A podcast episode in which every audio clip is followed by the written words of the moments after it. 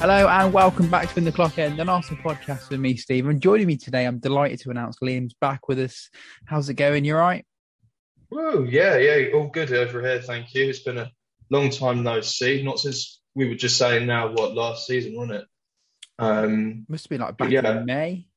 Possibly May? earlier still. Might have even been April. I can't remember, I really can't.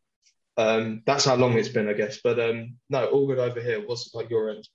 It's all good, mate. I was just saying to you, wasn't I? Like it's September the the fifth today, sixth or fifth, September sixth, and summer has has finally arrived. Better late than never. Yeah. Um, I am very shiny, as you can see. well, I can see anyway. I can see. the listener can't see, which is probably a good thing. Uh, but no, all good, mate. All good in the world. Um, how was your summer? Did you enjoy the Euros? Yeah, it, it, took me a while to start to get into it. I'm not a big fan of. I don't really watch international football until England are in it and are actually doing doing all right. So it took me a while to get into it, but then I did, and it was a lot of good fun. Actually, there were some really good games. Um, so yeah, I did thoroughly enjoy it, but I had plenty of personal stuff going on. Moved house, um, um, all that, just a lot of personal stuff, a lot of work uh, across the summer but no, it, it was good. Did you catch a lot of it? It sort of sucks you in, isn't it? Like a lot of my friends all love England and they're very passionate, and I was sort of like the, eh, I can take it or leave it. Like I'm more of an Arsenal man than an England man. Do you know what I mean? Like club before country. Mm.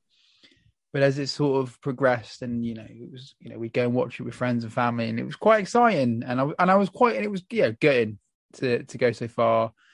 Um, and lose the um, penalties. It was it was um, it wasn't penalties, wasn't it? Yeah, it seems it seems yeah, like yeah, a lifetime yeah. ago now.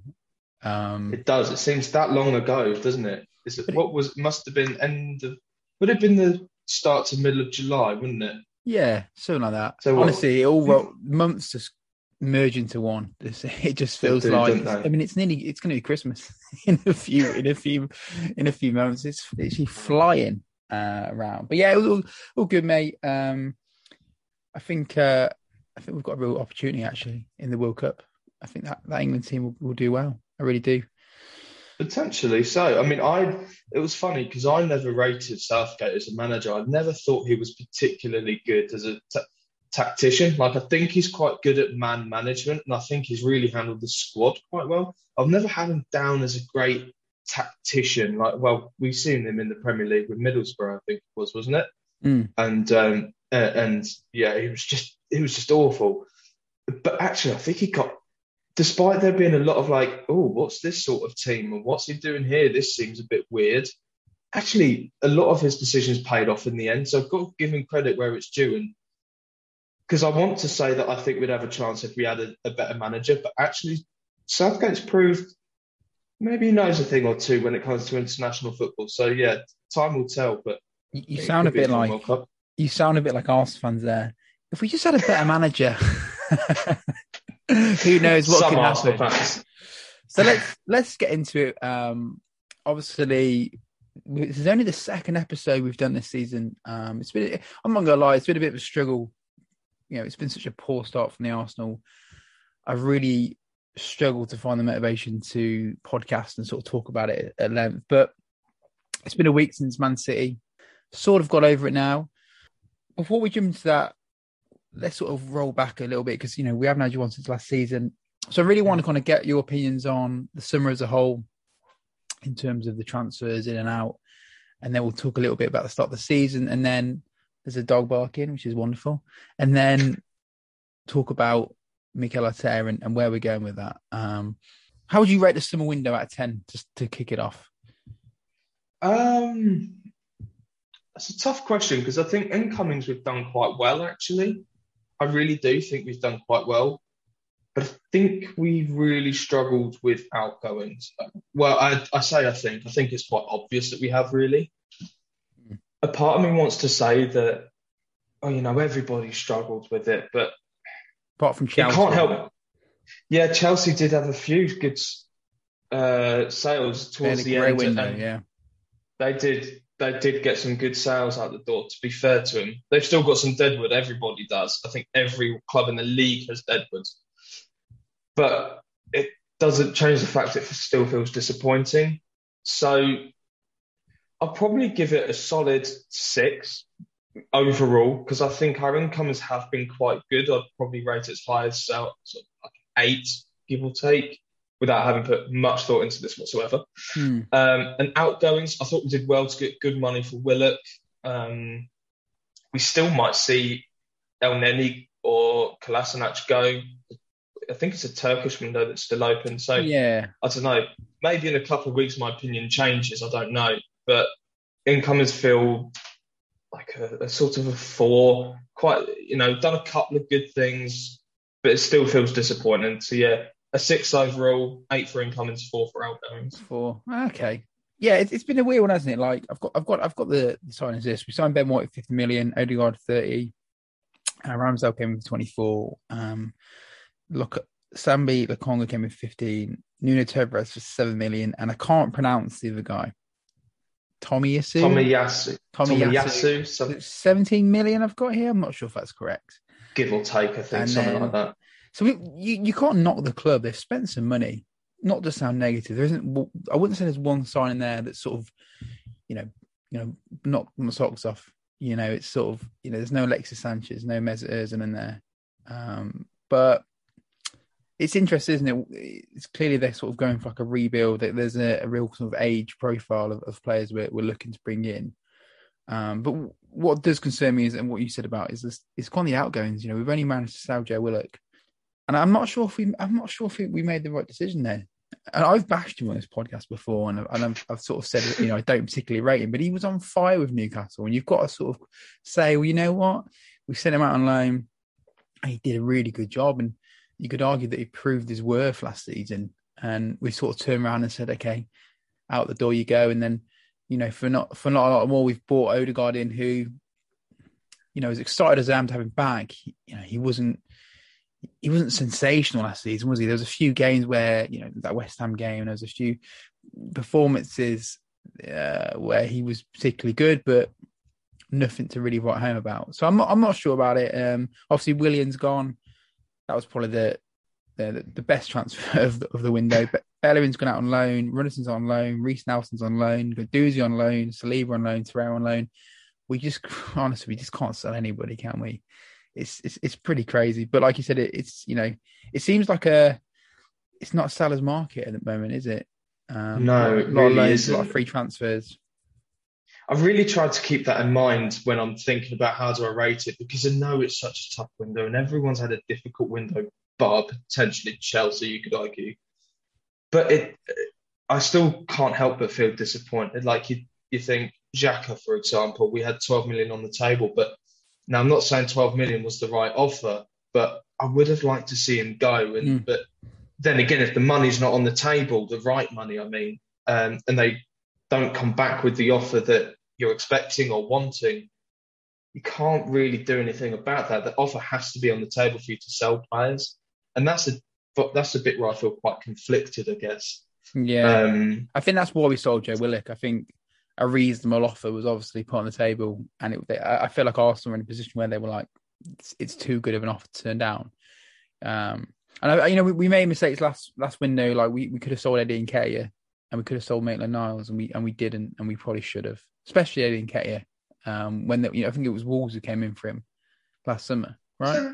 No, Wolves came in for Maitland Niles, but I don't think Nketiah had any offers. I swear Nketiah was going somewhere. Maybe, maybe it was Maitland Niles, but there has been there has been situations where we've we've sort of turned it down. I do think the Xhaka one for twelve million was a little bit low, but at the same time, I would, I'm so done with Granit Xhaka.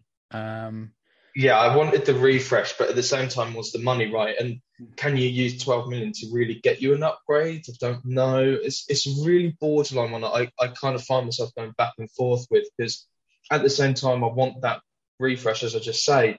I want him gone. I, I think we need to move on in certain respects. He has his qualities. I don't mean to bash him. I don't mean this as a criticism. But at the same time, the money has to be on the table and you have to upgrade him. And, and you the, the club has to get the right offer at the same time. And it's like, yeah, it's a real difficult balancing act. And we can say this as fans um, looking on without the one that's having to deal with the financial aspect. Like, and if we think it's a difficult one, imagine how difficult it might be for the club. actually having the offer on the table, actually having the the checkbooks in front of them, the, the balance sheets and all that. That can't have been an easy decision, no. I don't think. Yeah, it is difficult one. Like, but yeah, to, to, then turn around and give him, you know, a, a three or four year deal. Was it four? It's four years, isn't it? Um, well, the way it, it, depends how you portray it, because he's been given a four year contract in some respect, but he already had two. And the way the Athletic reported, who are the ones I tend to lean to if I trust any source, are reporting actually we've taken up an offer of an extension for an extra year, and we've got another option on top of that. So it's kind of depends which way you want to look at it. When you think though, even with two years left in his deal, that's still quite a low offer. Yeah, very well, low, isn't it? Yeah, it's but 20, he's 29 year old footballer. He who's got limitations, and everybody knows he's got limitations. He's flirted with leaving in the past, so it's hard to. There's not a bidding war. There's no other club in yeah. for him other than Roma. Then, so how do you get the price up? Yeah, and then before you know, it, he's captain of the team again. yeah, that's the bit I don't sympathise. So I sympathise with the club in the sense of like if the offer's not there, you can't sell him, right? Uh, mm. So I sympathise with the club in that respect. Giving him a deal feels weird. I, I, I don't like the, the idea of taking him up on an option. I think it's going to be harder to sell him next year. Um, and if we do sell him next year, I don't see us getting much more than 12 million that was already on the table. Um, I don't, and the, the, the other bizarre thing was we did it before the window had closed. Hmm. So if you want to give him that extra year because you do see that there'll be an opportunity next summer, you'll get the money you want for him, blah blah blah, protect his value, all that stuff. Then then I can see that. But when there's going to be a, when you've talked up the win, end of the window, when it really heats up, when there's a bit more movement, we really see who's got money and who hasn't. Now wait a bit longer. Just wait and see what happens. And if nothing happens, then fine, you can offer him if you think that's what's going to happen. But it seems strange to do it before the end of the window. That's the bit that tipped me over the edge to like, no, I don't, I don't like this idea of a contract offer. Yeah, it, it all seemed very bizarre, especially like these links like Jose Mourinho. Uh, there was, and during the Euros, there was a lot of talk to suggest that you know he was going, he was leaving. So I think most Arsenal fans were, were a bit disappointed to not see the back of Granit Xhaka. For, for me, you know, the summer was we, we talked about it on the pod last year, um, and as a fan base in terms of like Arteta and giving him the summer to sort of build his own team. And um, you know, as, as, much as you could you can argue there has been a bit of a clear out, and he's you know he's brought some new players in. It it does feel like there's a lot of deadwood still within the team. You know, Callum Chambers, for me, I don't know how he's still at the club. You know, we've got Wenger players like him, uh, Elneny, Kolasinac is still there, Xhaka, Rob Holding there are a lot of very mediocre players still within the squad. Um, mm. You know, the fact that we, we lined up against Man City last week with Kolasinac and Chambers. Chambers, Chambers did start, didn't he? I can't remember the line. James did, yeah. Chambers and Holding did start, yeah. When I saw the back three, I just laughed. I laughed when I saw the lineup, and I think there's still a lot of work to be done. So moving on to um, the three games. Well, we can talk about the four games. We've we, we, let's, let's let's talk about West Brom because it was the only good game, the fun one. um, so we've played four, uh, lost three, won one. Um, not a great start to the season. Brentford away, Chelsea home, City away. I think you know what. Even like under Wenger, like you know, we we'd lose these sort of games to Chelsea, Man City. You know, even when Emery started, I think we we played City and Chelsea right at the start of the season. Um, for me, it, hasn't been about losing the games. It's about in the manner in which we've been losing games and just how badly we're playing. Uh, from a tactical point of view, we just literally look like a rudderless ship. You know, we look like headless chickens. Um, and it's, I know, I know we've got injuries, and I know that, you know, we haven't got a full squad back, but it, it is quite concerning. Um, how would you sort of sum up the start of the season? again, this is tough. It's one I sort of flip flop on a little bit. I, I can see both sides. I mean, Brentford was a disaster right from the start of the day, not the start of kickoff, some 8 a.m. in the morning, really. Two players are out, well, however, four senior players were out with COVID in the end. I mean, yeah. I know two of them like Runarsson and Willian, I think it was. But you got no Tom, so you got no Aubameyang, you got no Lacazette, you got no Partey was out injured, Gabriel's still out injured. That's a spine of our team right there. Odegaard still on him inside at that point. Um, that's like our entire spine gone. There was just wasn't a spine in that team at all. So I have some sympathy. I thought we played. I think we struggled. I do this as a lasting impression because I can't really remember the game. Right. My lasting impression was that the first half was pretty dreadful, pretty rubbish. It felt like a team that had been knocked from the start and was sort of making do, for want of a better phrase. Then I thought the second half we actually played a lot better, um, especially up to about the hour mark. Then I remember them scoring, and it just sort of knocked the stuffing out of us, and it was pretty dreadful day. In all honesty, Brentford had their heyday, first game of the season, their first game of the top flight for how many years. Friday night, it's on TV home crowd after COVID. But how many things did you want to stack against us all in one day? You, you, um, yeah, no, I do agree with you. But so I, do, I also think that you can't take away how bad the performance was. Yeah, I still think we should have beaten Brentford. Like at the end of the day, on paper, I look at Arsenal and I say we should beat Brentford, right? On any given away day. And I would say that Chelsea will, City will, Spurs probably will, Man United will, and all that stuff. But you then kind of look at it, and I can't sit, unsee the, the amount of things really stacked up against us. That so much was stacked against us, it was unfunny. Um, uh, and we didn't help ourselves either on the day by just playing and just being solid, just being good, not, not even trying to be technically or tactically brilliant or masterminds. Just be good at football. Just make your five yard passes. Don't make silly mistakes. And I think we allowed them into the game a bit too easy. So a lot of things stacked against us, and a lot of things we didn't do to help ourselves. It's kind of I see both sides. Chelsea was Chelsea. I don't. We could have had the same. We could have had a full strength side out and still probably have ended up the same result. I actually thought we started the game quite well. First 15 minutes we looked good. And similar story with City, except it was about five minutes we looked quite good and we're matching them toe to toe. Then two goals, quick fire goals, and we caved. And that back five, as you say, it looks so so boringly mediocre. If that so makes mediocre. sense. I honestly think like I think that that's that's a championship defense at best. Honestly, um, and the goals are so soft. Like City's goals weren't even that great. They were just super super soft goals. That's mm what made it even worse. It was like it was like a training session.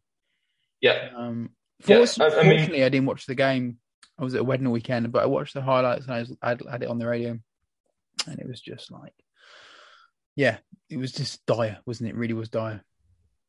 It was like as I said, for five minutes we looked quite good. I thought, okay, okay, something there's, there's a plan here. Something's happening. Then it goes to shit after the 12th minute and we're 2 0 down. And then Xhaka gets sent off and it goes even more to shit. Um, excuse my French, that, that, but only way I can describe it it was yeah. I mean, I don't want to get too into it because we know what it was at the end of the day, right? Um, it, and it was yeah, absolutely that back four. That's like a Burnley back four. That's, yeah. that's Chambers and Holding that uh, that sit in a really low block and just head things out all day long. That's a Burnley back four. That's the way I looked at it. But we're not even. Uh, I think Burnley do it better than us. You know? Yeah, yeah. Still, I mean? still, yeah, still they do it better. You're absolutely it, right. It was but very. That's what I mean. It was very reminiscent of like kind of that 20, 13, 14, 15 years in the Wenger where like we were getting like we were getting slaughtered whenever we went up against top four. You know, because I think people forget that. You know, they talk about Wenger and you know during the late years we, we, we would often get thrashed against Liverpool. We would always lose against Chelsea and we'd always lose against City. Um, we lost. We didn't we lose like a six three up there one year. Six three, yeah. Yeah. So we have had a few kickings up there. Um, but yeah, like you know, for me, it, it, wasn't so much about losing the game; it's about how you lose the game. And um, you know, Jack getting sent off again. Just you know, people defend that tackle. It's a dangerous tackle. there, there's no arguments. That's a red card tackle. Red card. As soon as you come, up I don't care. It doesn't matter whether you win the ball. It doesn't matter whether you don't win the ball. What matters is you've jumped in two footed and endangered the safety. And it's a red, easiest red card any referee will ever give in their life. I'm sure Calvin would agree because I think his dad was an ex referee as well. So I'm sure Maybe. he would agree. Um, yeah, red card. It, you, you, there's no defending it. Sorry, And it, the, the argument that I don't like for it is everyone going, well, Man United do those tackles and they don't get red cards. Well, okay, so the referees made the wrong decision in that game for Man United. I'm just using Man United as an example, right? Um, but that doesn't mean that the referees made the wrong one now. He still made the right call. It's a red card offence, and Xhaka's the only one to blame in that situation. So no, there's no defending it. There was not a lot to say really about it all, and it just felt very Xhaka-esque, and it, it felt so Arsenal. And um, the one thing I will say that I think gives us some hope is, particularly with the back four or five, there's only one of those back five that's going to get into our back four against Norwich, or maybe the week after, given we've had an international break. The whole team is going to look completely different because we've started Tierney and four other parts of wank, really. Whereas next time we line up, we could be having Tomiyasu, the new right back, uh, Ben White, £50 million signing, Gabriel, our signing from last season, 27 million quid, Tierney, who we know we love. Uh, Partey should be back, uh, and Lokonga, which frankly I find better than Xhaka at this point. We've got Odegaard back in the mix, Saka, Smith uh, Pepe, all available. Saka firing for England, by the way. Yeah. Um, and Aubameyang and Lacazette as options, as, as two striking options. Like that team can just look so different so quickly. Yeah. I mean, here, here's the thing. Like, I know, like Arsenal are sort of a, we are a bit of a, you know, a, a, kind of the butt of everyone's joke at the moment, aren't we? Like, we are the laughing stock yeah. of, of football. You know, we've got a lot of good players in that team, but for me, and this sort of moves nicely into the next segment, it all comes down to having a good manager. And if unless you've got an experienced coach who knows what he's doing, you, you can have the best squad in the world. Look at Chelsea. Hate to use them as an example. They were they were they were doing okay in the Lampard. They weren't you know ripping up any trees or anything like that. But they got rid of him. They bought in Tuchel and they win the Champions League. And to be fun, to be honest, they bought really well, and and they're probably going to be up there challenging for the title. That is the difference between Arsenal and Chelsea, an experienced coach. Um, and I know you will probably disagree with me, but I just we're never yeah. going to get to where we want to be with Mikel Arteta. I, I like Mikel Arteta, and I would love for him to succeed, but it just, it just can't see happening. He's so inexperienced. When you watch the team, we look so low on confidence. We look so void of ideas. Um, I don't really think they know what he's trying to achieve, and I feel like you know if, if you notice with his lineups every week in week out, he's changing, he's dropping players, he's pulling players here, pulling players there. Like it can't be good for them. You know, Pablo Mari he got absolutely exploited by Lukaku. What does he do? Drops him. Whether you thought he had a good game or not, that's not going to do his confidence any good. You know, drop, um, I said in the last week, like you know, when we when we played Chelsea, um, massive game, big London derby, Chelsea European champions. He puts Lokonga in the midfield, and you know, completely out of his depth. You know, young lad, inexperienced.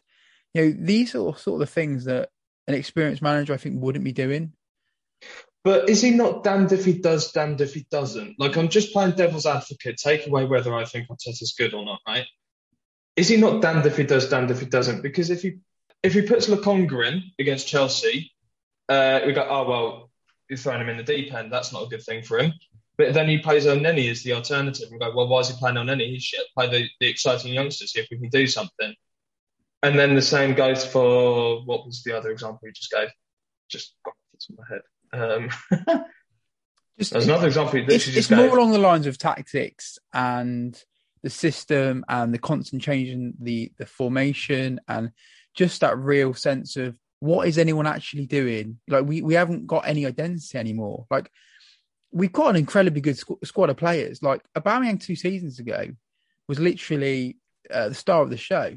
Within a year of Mikel Arteta taking over, he's literally like uh, a shadow of the former self.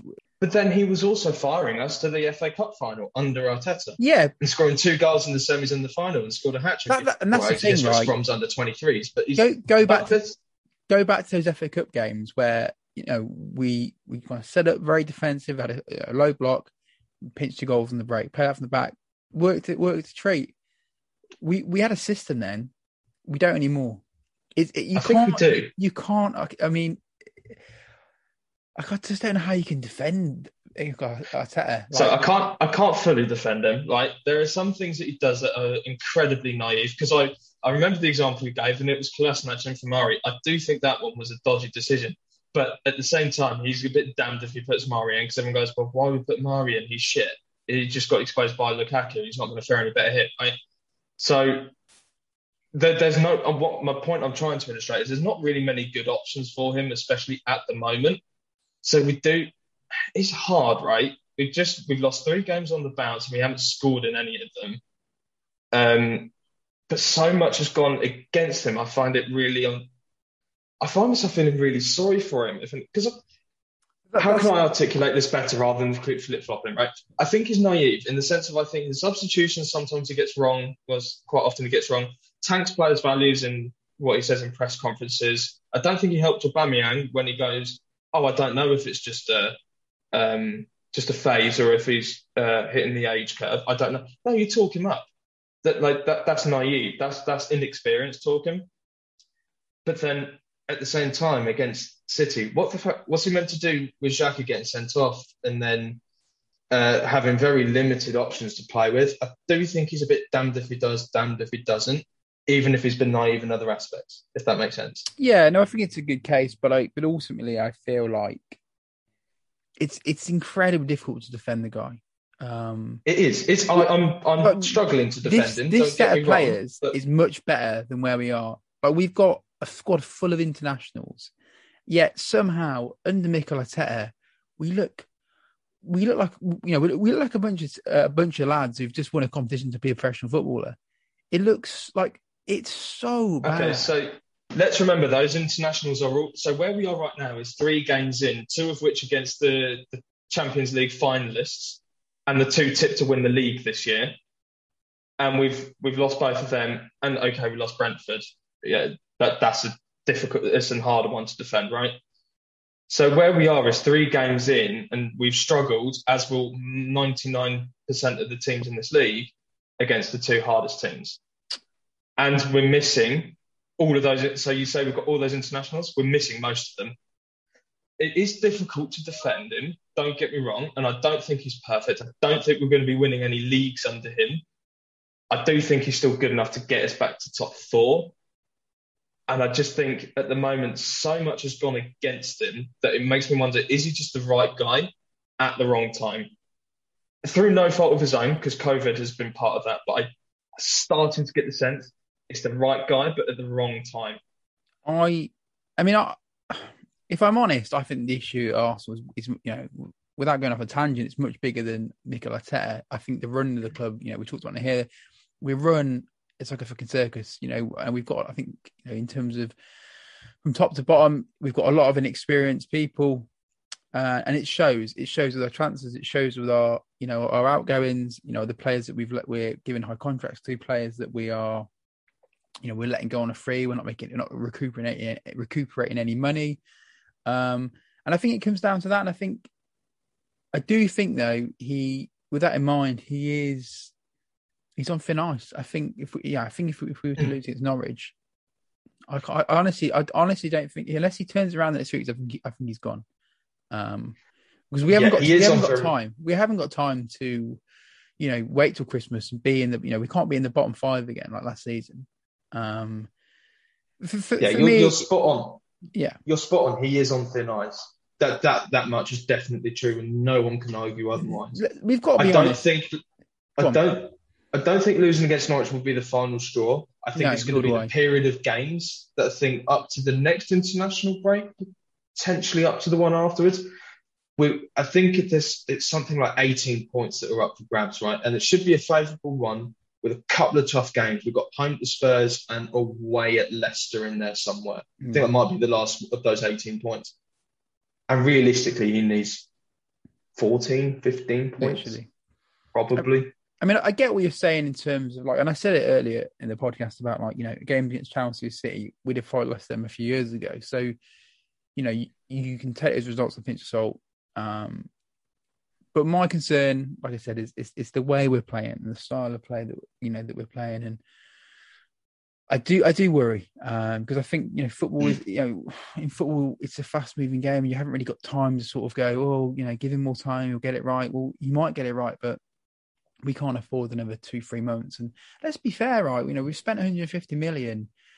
You know, with that sort of investment, you know, the club will definitely be banking on trying to get back into Europe this season. That's the priority, getting back into Europe. Mm-hmm. Um, and, I, and I honestly feel like we're in a position where we we're a good squad wasting on, a, on, a, on an average manager. Um, I'm not sure we're there on a good squad yet. I think we started to get close to a, a good first eleven, but I don't. I wouldn't stretch it to say we're a good squad. I'd say we've yet. got a lot of exciting young talent. Maybe you know we've got a lot of potential, but then I think you know, and this is another issue I have with Arteta, um, and it comes down to kind of his his double standards almost. Like Maitland Niles doesn't get a look in. Okay, Lucas Torreira out on loan um, after spending the summer out. I don't know where he was out in Italy or somewhere. You know, he, he's still a player. Why? you're telling me that he's not good enough to get into our starting eleven? Um, Guendouzi, another one. Why is he? Why is he not at the club anymore? You know, well, we know why Guendouzi well, is. Well, it's, it's though. William I think we know why Torreira is and Niles is. So when you start to put them all together, you can start to paint a picture. Uh, I, I I see where you're going with that, and I, I think there's some merit to it. But when I look at them individually, I think Saliba's a difficult one. Um, not sure. You're telling me. You're either. telling me that Callum Chambers sure. gets in is better than. No, I'm not saying that. I think so I've done some, I've watched some scouting videos on him, and I, am sort of 50 50 because I think now he's not worse than Chambers. I think he's better than Chambers. He's still raw, very raw, and he's not had that much. So the signings we've brought in, so just to compare, are all under 23 like Saliba is, but they've also got a lot more experience than he does. Ramsdale's played a lot of games in the top league. Um, uh, Lokonga was a captain at Anderlecht. Um, Odegaard's the captain of Norway. Um, I can't remember the I think off the top of my head. They've all got well over 50, 60, 70 league appearances and have been captains at clubs and countries. Saliba doesn't have that yet. And I wonder if there's an experience and a certain rawness to him that means that, yeah, okay, he's better than Chambers, but he's still going to be just as exposed and probably not know how to deal with it. And he might start to kill his career when you do that. For so me, I, for me, it's the I treatment of players. It's the it's the inconsistent nature of Arteta's treatment. And and you could argue, you know, that there's two arguments to the Guendouzi one. I think, you know, we are so fit in midfield. You know, we shouldn't be sending these players out on loan. Like we should be. I think I think it's poor business, especially in a time where you know we haven't got an abundance of talent in midfield. We know Torreira can do a job. We know Guendouzi can do a job. Maitland Niles, like you know we we talked before about you know there was an offer last season in for him. If we, if if Arteta doesn't want him, sell him. Why don't you sell him? Don't piss him around. Like I thought I thought what he did was incredibly um, inappropriate and unprofessional. But at the same time, like, I sort of feel like yeah, like I feel like he, he's incredibly frustrated with with the way he's being treated. Um, see, there's there's a lot of that. There's a lot of unprofessionalness and just double standards and um, hypocrisy at the club, which I don't like about Arteta. And I feel like this is something that we ever had under Wenger. It was very professional, very pure and proper. Whereas now, you know, it's it's I don't know. He's a bit of a Jekyll and Hyde, isn't he? Depending on the player. Well, I think I think he's actually been quite consistent. I think the opposite because I think I it, it's very much a case of either you're with him or you're not, and there has to be a line that has to be. There's got to be a line that's been drawn. So in the case of Guendouzi, for example, now Uh, we can debate the talent all day long because I think there's a player there, but there's there's things I don't like about his game.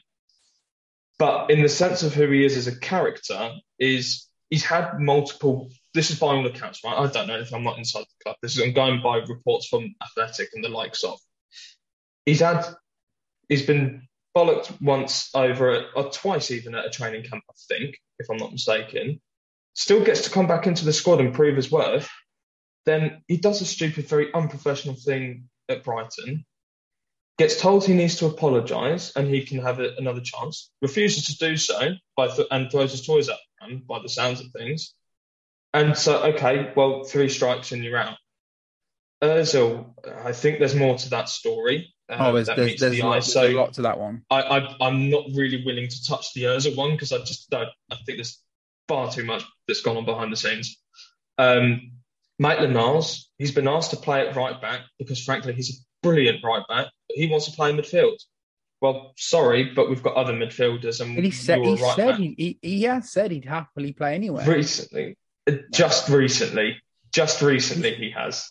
Oh, well, apparently, from well, okay, I'll give you credit from the start. I think the report said from the start of the season he's been saying. So I'll give him credit for like the start of the season. In all fairness to Maitland Niles, but generally speaking, we've been trying to get rid of him because he wants to play midfield. That's why I went online to West Brom and not Southampton or somewhere else. Right, and Everton didn't put in a good enough offer for us to sell him. There were no offers on the table, so you got to keep him. Um, then there was what was yeah, the Torreira. Saliba one. Yeah, Torreira, that was the one. Torreira, I think, has had prob- he had problems under Emery even with the country. I think he was largely homesick. His mother passed away. I, I remember. Yeah.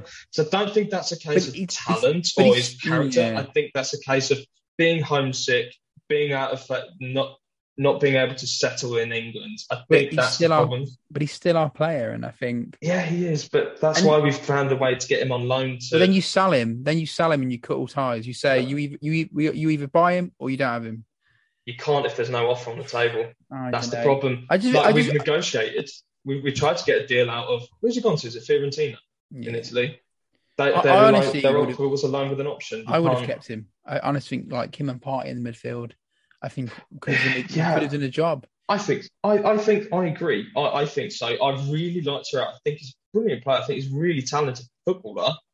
But if he's not settled in England and his heart's not in it and he's not putting his 100 percent in, why would you play him? Mm. Yeah, but I also feel like have another go at it, But- have another crack at it. He's had a year out Yeah, you Spain. can- I don't know. You can I mean, try to reason with him. With so you could try to reason with him, but if he's never going to show that he's 100 percent in and he's 100, because Arteta's played him right. He played in this, in that half the season. yeah. Um, so he has been played under Arteta. he didn't really like But- him, did he? Well, perhaps not. Uh, perhaps there's an issue with his passing ability or something like that because he's not the best passer, and we know Arteta likes security on the ball, which is fair enough if that's your, what you want as a coach. But I don't think he's settled. And what I said about Arteta is I think he wants people either you're in or you're out. If you're not fully in, you're out. And that's the case with Arteta, uh, with Torreira, not with a, not because of a character issue, not because of a talent issue, but he's homesick. His mother's passed away in Uruguay, and he's not settled in England. And think- that's just the I way think it it's is. a real waste. Um, I agree. you know, It- and, it I, and I don't, I don't doubt your, you know, kind of views on these things. I still sort of disagree with some of them, and I do feel like these players should, you know, should be at the club, um, especially in a time where, you know, we haven't got, you know, because you, you, you know, we've seen now, we've, you know, we've got a few injuries, a few, you know, um, our first team players are out. You know, we're real, we're quite thin on the ground. You know, you look at our bench against Brentford, you sort of looking Mm, at of thinking, you know, if, we go behind here, which we did, you're thinking who's going to come on and really change it up a bit. And you know, you, you- look towards these players who can who can, who can you know, make things happen for you. So we are playing a dangerous game. You know, we're a few inches away from being like very mediocre for the rest of the season. Well, the, I think we're already there. I think we already are mediocre because Wow. we've got a lot of injuries. Even wow, yeah, I say. that's what I mean. Well, yeah, true, absolutely. right. So yeah, and that and that's why I do we- feel like these players, you know, we should be maybe being a bit more like savvy and saying, no, you you know, you're under contract, you're our player, we're keeping you. well, we've done that in the case of Maitland Niles, haven't we? Um, this, yeah. I mean, I think in large we agree. I think we're on the same page. I just think how we get this different. Um, our opinions behind that are a bit different, Yeah, I which think is fine because we, we don't. Yeah, we always disagree anyway. I'm- yeah, I mean, I'm happy to admit that I, I, I could potentially be very, very wrong. I could be completely mistaken. I don't know, and you might be 100% right. I, I just my, I, I mean, I, I take it from the way I coach. I want Yeah. players who are fully committed as well. Um, so I would rather have, uh, yeah, I, I'd rather have someone who's fully committed to my team than someone who isn't, who hasn't really got their heart in it. Whatever the reason their heart's not in it might be. I get what you're saying. I think for me, it comes down to quality with the team. You know, Yeah, we do lack quality. We are- that we are that much is gr- true. and when we have got these players who are, you know, they've played in the Premier League, they've done a job. You know, we know what they can do. It's it's if anything, it's just a shame really that it hasn't worked out. Um, like I do think you're right. Guendouzi has got a bad attitude, but It, you know, it, it, it would be interesting to see if we got. No, no, it's not. It would be interesting to see if we did get a new uh, a new coach in, how they would approach it. You know, clean slate. You know, you don't know what's going to happen with these players. Um, so we'll see. You know, I think I think me and you will never really agree on the Arteta thing. Um, no, and uh, I mean, I look back to right. So we, we we talked about Chambers and Holding. Have they really got quality? Well, Chambers wasn't that good under Wenger or Emery. Neither was Hold. Well, Holding's had his moments under all managers, but also had his dodgy moments under every manager. It, there, there is a definite question of quality, and I think that hinders how good a coach can appear to be. Now, I, as I say, is Arteta the manager that can win us a league? I don't think so, but I think he's a, I think he's certainly a top six manager. Think he might be a top four, maybe in maybe in five, ten years with more experience under are you, are you talking about the Championship or League One? Shut up! Shut up! You know, I, I would love for you to be right. Honestly, I want it. You know, we're all Arsenal fans, you know, and I, we want yeah. it to work out. I am sort of. I, have completely lost my page with him. You know, I'm not. You know, kind of. That's fair. That's I'm fair not. Enough. I'm, I'm, not the, I'm, not on the rooftop saying I'll take her out, but um, if someone says, "What do you think?" I'd say, "Yeah, we need a new coach." So yeah, we'll, we'll see where we go. It's going to be. It's to be. It's going to be an interesting season. But you know, like you said, and you know, it's worth noting that once we do get you know the likes of Partey back, um, Gabriel, Ben White. We've got this new fullback. I'm not even going to attempt to say his name again. We have to get a nickname for him. You know, once you know Tommy, just go Tommy. Before we go, what is you know, so? Let's say everyone's back, no no suspensions. What is your sort of go to strongest eleven? And who eh, like I'm interested to know if you're going to go for Ramsdale or Leno because if you're spending 25 million on, on Ramsdale, you've got to think, oh, that he's eventually going to be our number one soon enough, right? Yeah. See, there, there's a, so most of this is really really easy, and I'll go with the easy ones first. So my back four, because the goalkeeper I struggle with, the back four: Tomiyasu at right back, um, Ben White, Gabriel, and Tierney. That's an easy back four to pick, in my opinion. Mm-hmm. Uh, the two holding midfielders, Partey and Lokonga, would be my two, uh, and striker Aubameyang. It's the three across uh, between uh, the, the three behind Aubameyang and the goalkeeper I struggle with. Uh, so where do you want to start? Go goalie. Okay, I'm 50 50 because I think Ramsdale is better in some areas. And I We've only got two keepers, so. yeah, well, I think Ramsdale is better at the taking crosses, the distribution. I think he's got a good save in his locker. But if you had to, if you told me right, 90th minute, you need to win this game to get yourself back into Europe, and it's a save, an incredibly difficult save to make. Which goalkeeper do you prefer to save it? Leno. I would go with Leno. Yeah. So, I, so I'm a goalkeeper myself, and my first and foremost is to keep the ball out the net. That's the first priority, and I think Leno does it at this moment in time. At this moment in time, Leno does it better than Ramsdale. Always got a mistake in him, but I guess you know on on a a level of experience. But Ramsdale doesn't pull off that save that Leno did against yeah. Lukaku that is a world, world class save. World so class. So we're going to go for Leno in goal, yeah? Decided. Oh, you've done it. No, it's done it. You've got to go. So, I think you've done it for me.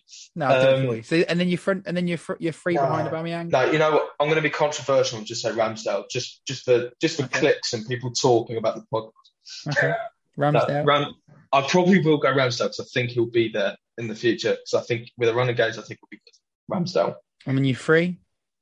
So my three, so it's difficult for very different reasons because I think I could pick any. So there's four options. There is Pepe, Saka, Smith Rowe, and Odegaard, and I think you could pick any three of those four, and it still be the right answer.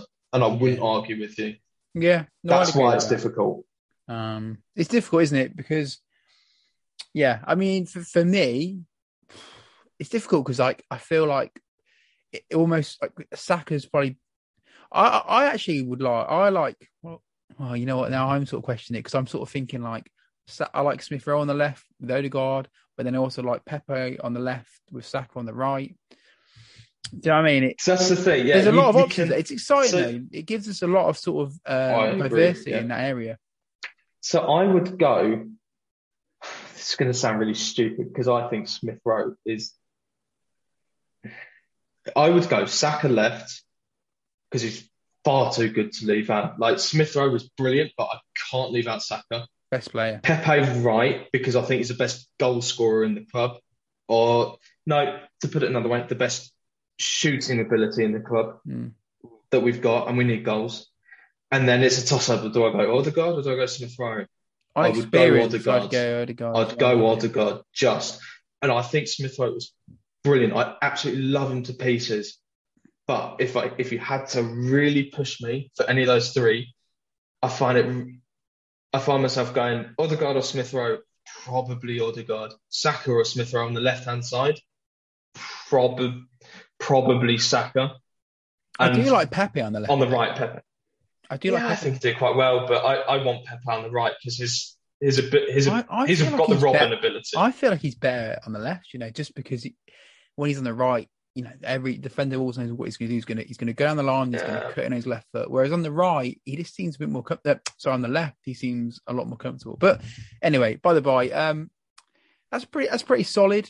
Um, and then on the bench, I guess you're going to think, right? So let's say you had Smith on the bench. You got Leno on the bench, Smith Rowe, Lacazette, um, Xhaka. then it gets tough.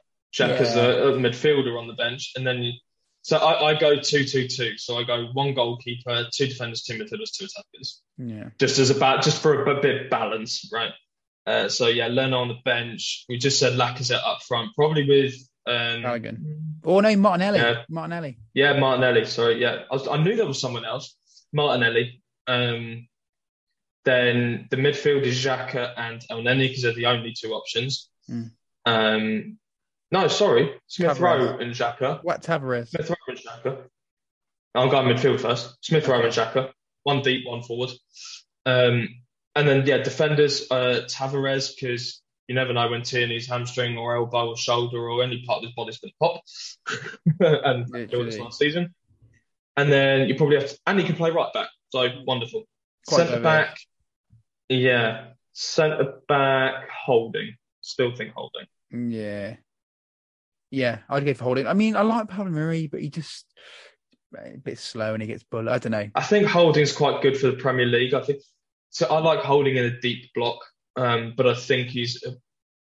So I just like holding. I just like Bellerin. I don't necessarily rate him as a Um, yeah. great footballer, but I just have a lot of love for him. I just really Oh, like him as yeah. just as a personal player. I'm so the yeah, same. I'm. I'm the same with Bellerin. Um, I, we all knew it was coming. I'm sad to see him go. He's a proper off. Yeah, it's a right. Um, and it's a shame because I think sad. before his injury, he was one of the best fullbacks in the league. Um, Not he, he was never Ashley Cole level or Lauren, but he was, you know, pretty. But Barca wanted him for 50 million. yeah, quid. there was a period, there was a time was where you know we could have sold him, and I feel like, you know, if we ran like we used to be ran, we probably would have sold him for fifty million and you know cashed in. But But at the time, we said, but 50 million now, you need something ridiculously world class offer to get it. But that's how good we thought Bellerin Yeah. was. And now I, I love Bellerin's get. pieces. Now we can't loan him out. Yeah, I love So, Bellerin. It's such yeah, a shame to him. It's a right call, but I love Bellerin.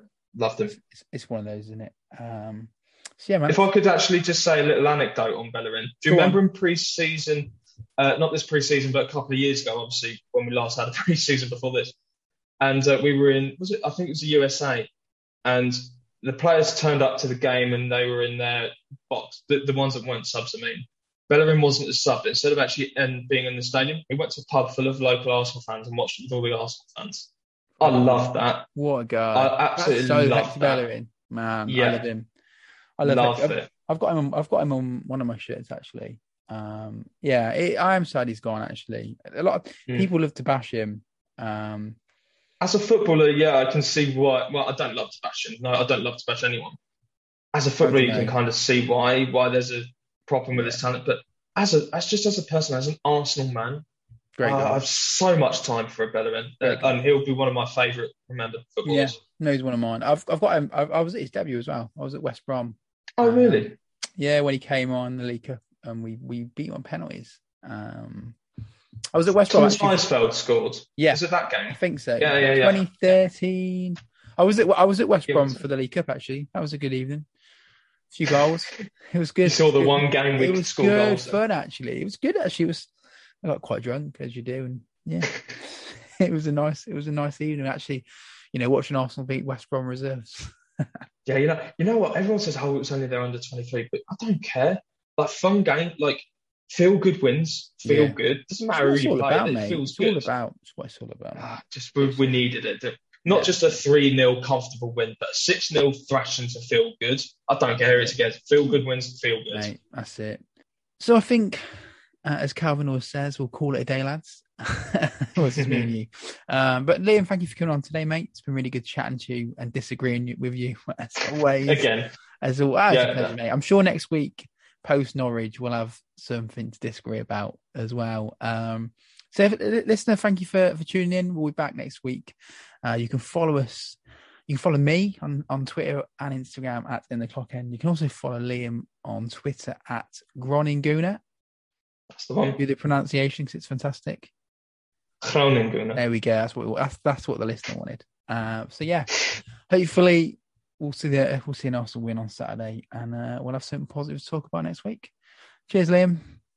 Thanks, mate. Appreciate it. And shout out to Kelvin who got married recently. For those who don't know, so congratulations, buddy. Enjoy uh, your honeymoon. Oh God, yeah. I didn't even think. Sorry, mate. I thought I would be better mention Congratulations on the old wedding, mate. Yeah, didn't cross my mind. It's the heat. Cheers, mate. Thanks, mate.